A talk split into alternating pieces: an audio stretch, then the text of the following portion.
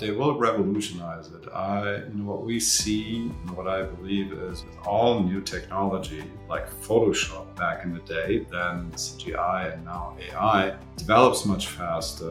But what it usually does is eats the market from below. Right? So it's like everything that is you know fairly cheap in the market already, then AI is even cheaper or it makes it faster, but at the same time helps people to do things that they have not done before. So non-customers or non-users become users. You know, I use myself as an example. I'm a very bad copywriter. I don't enjoy writing very much. And we looked into AI starting 2018 because AI, which then was more called machine learning in our world, has a lot of interesting things that we can use to create locations.